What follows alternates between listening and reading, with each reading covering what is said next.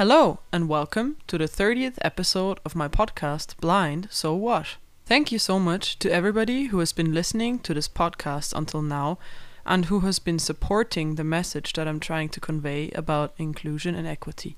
If you want to know more about me and my musical journey, you can visit my website, which is www.kira-moser.com, or you can also go to my Instagram, YouTube, or Facebook channels. Stay tuned because there might be some posts about my new upcoming album on those platforms very soon. Today, I want to talk about a quote that my parents have actually been using since I am a little kid, and I just recently understood where that quote comes from. The quote is that blindness is a characteristic and not a disability. Since I was little, my parents have visited the convention of the National Federation for the Blind in the US. The reason was that, in terms of accessibility for blind people, the US has always been a little bit further than Europe. I have been reading their magazine, which is called The Braille Monitor, and is actually published every month. In this magazine, there was recently an article about a speech that was held in the convention of the National Federation for the Blind in 1963. The name of the article was Blindness, Characteristic or Handicap. The article was written by Kenneth Jernigan and contains the speech that was held at the banquet at the convention of the NFB in 1963. Back then, people still called a disability handicap, and the phraseology might be a little bit different from what we use nowadays. Back then, this speech sparked a great deal of discussion, and I would like to summarize the speech because I really support the general meaning of this quote and what lies behind it. To make it easier to keep track of the article, I will go with the word handicap as the article does, but of course, we all know that nowadays the right word for that is disability, or even different ability, as I would call it. The speaker starts with saying that a prominent authority recently said that loss of sight is a dying, that if blindness comes on a man, it is the end. Please remember that we are in 1963, so gendering back then was also not very common. He continues saying that it is a destructive blow not only to the sight of the man, but to his self image and almost his being. This is one view held by a substantial number of people in the world. It is not the only, and in the speaker's opinion, correct view. A lot of people agree with the fact of blindness being a characteristic. A lot disagree, though, if the speaker goes on to say it is only a characteristic. Nothing more special, peculiar, or terrible than that. If we start to see blindness as the one of the hundreds of characteristics we have to live with, we will understand the real need of the services for the blind, as well as the false needs. By definition, any characteristic is a limitation. For example, a white house is limited because it can't be green, blue, or red. Likewise, every characteristic, those that we regard as strengths and those that we regard as weaknesses, are limitations. Each restricts to some degree the range of possibility flexibility, and often opportunity. If blindness is such a limitation, are blind people more limited than others? Let's do a simple comparison with something that's not hard to locate. Let's take a blind person with a superior mind and a sighted person with an average mind. Let's make all of the other characteristics equal, which is certainly impossible, but for this example, we're going to do that. Now, which of the two is more limited? It depends what you give them to do. If you're choosing of sides for baseball, of course the blind person will be more limited. If you're seeking someone to teach history, science, or to calculate your income tax, the sighted person will be more limited. Many human characteristics are obvious limitations, others not so obvious.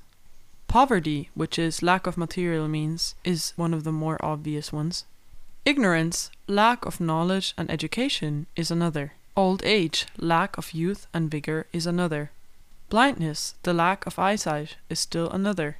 In all those cases, limitations seem to be and are apparent. Let's look at other characteristics which don't seem limiting. Is the opposite of old age, youth, limiting? Indeed.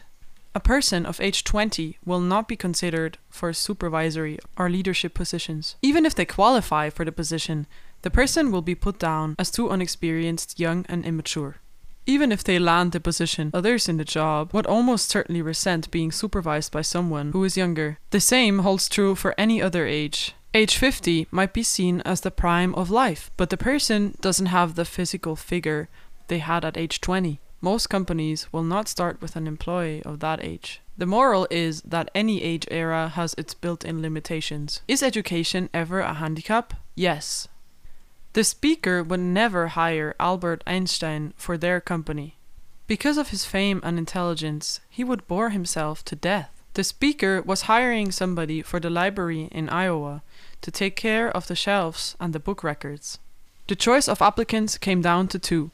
Applicant A had a college degree and clearly more than average intelligence. Applicant B had a high school diploma, average intelligence, and possessed moderate initiative. The speaker hired applicant B because applicant A would soon regard the work as beneath them and get bored. Probably they would leave as soon as something better came along. Applicant B would consider the job as interesting and challenging and would be totally capable of handling it. Apparently, they became an excellent and permanent employee and worked out extremely well. In that situation, the characteristic of education became a limitation. Even the overqualified can be underprivileged. This should be enough to make the following point. If blindness is a limitation, and indeed it is, it is so in quite the same way as other characteristics which human flesh is heir to.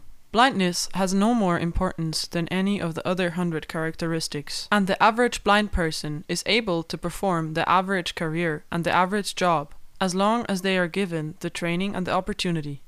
According to the speaker, other people often say, What if you were sighted and you still had all the other capacities you possess? Not so. We don't compete against who we might have been but against other people as they are with their strengths and weaknesses, our disabilities and limitations. If we are going down that track, why not ask me what I would have done if I was born with the brain of Einstein or the persuasive abilities of Franklin Roosevelt? Our characteristics are constantly changing, and we are forever acquiring new experiences, limitations, and assets. We don't compete against what we formerly were, but against other people as they now are. The heart of the matter of blindness being a disability is the assumption that the limitation of blindness is so much more severe than others that it warrants being singled out for special definition. This is built into the very warp and root of our language and psychology. Blindness conjures of something much more terrible and dramatic than other limitations. It is a conspicuously visible limitation, and there are not many blind people around for it to be taken for granted. When somebody says to a blind person, You do things so well that I forget that you are blind. I simply think of you as being like anybody else. Is that really a compliment? Say, I go to France and someone says, You do things so well that I simply forget that you are American, and I simply think of you as being like anyone else. Is that a compliment? The blind person always has to accept the statement as the compliment that it was meant to be. They should understand, though, that it is not a compliment at all. In reality, it says that it is normal for blind people to be inferior and limited, different and much less able than the rest of us. Of course, you are a blind person and much more limited than I, but you have compensated for it so well that I almost forget that you are inferior to me. The social attitudes about blindness are all pervasive. They don't affect only the sighted, but also the blind. Public attitudes about the blind too often become the attitudes of the blind. The blind then tend to see themselves as the others see them. They too often accept the public view of their limitations, and thereby do much to make those limitations a reality. The public image is everywhere dominant, which is the explanation for blind persons who are ashamed to carry a cane, or bluff sight which they don't possess. The blind person makes use of alternative techniques to do many things. The word is alternative and not substitute, because substitute would make the word sound inferior, whereas alternative techniques are not and can even be superior. Of course, some are also inferior and some are equal. For example, the human couldn't fly and saw the birds fly. Now the human invented the plane, which can fly faster and higher than any bird. If the human had possessed wings, the airplane would have never been invented. The inferior wing flapping method would still be in general use. If all characteristics are made equal and a blind person is compared with a sighted, it brings us to the subject of services for the blind. There are four types being provided by private and public agencies and volunteer groups in the US. Firstly, services based on the theory that blindness is uniquely different from other characteristics and that it carries with a permanent inferiority and severe limitations upon activity. Secondly, services aimed at teaching the blind person a new and constructive set of attitudes about blindness. Based on the premise that the prevailing social attitudes, assimilated involuntarily by the blind person, are mistaken in content and destructive in effect. Number three are services aimed at teaching alternative skills and techniques related to blindness. The fourth and last services are services that are not specifically related to blindness, but to other characteristics, such as old age and lack of education, which are nevertheless labeled as services to the blind and included under the generous umbrella of the service program. Those services are so different depending on what service center you go to, and in the end, according to the speaker and also to my experience, it's always the decision of the blind person. When you go to the doctor, the doctor decides what treatment you get. If you go to law school, the student has to decide to plan their studies, work, and career. If the student plans unwisely, they pay the price. That is the student's life. This doesn't mean that the student doesn't need those services. Exactly the same thing occurs for a blind person. They need the services, but it's in their responsibility to decide what services are right and which ones to use. Nowadays, we are reshaping and reassessing our whole idea and attitude about blindness and disability.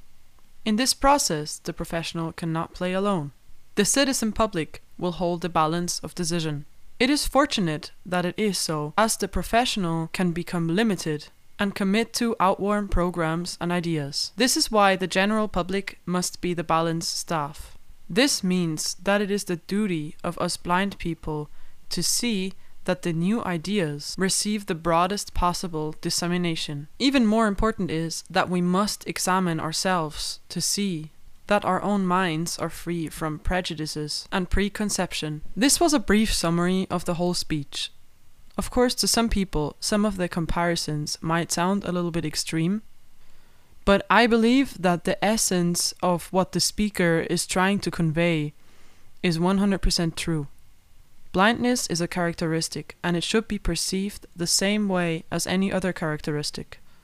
Of course, the attitudes and ideas about blind people are still misconceived in many parts of the world, and that's why a lot of services for the blind still don't offer what the blind people really need. But I do think that since this speech was held in 1963, a lot of things have already changed, especially in technology and also in terms of the preconception towards blind people and people with disability. And I think, especially nowadays, we can use social media and globalization as a tool to spread more awareness for blind people and for people with disability and we are definitely heading the right way towards change. In my opinion, we're already in the middle of it. And you are part of it because you've been listening to this podcast. So thanks to you for that. Please feel free to also send me any suggestions what the next episodes could be about. I really hope you enjoyed listening to the summary of the speech and also a little bit of my opinion on it. Stay tuned for the next episode, take care, and don't forget blind, so what?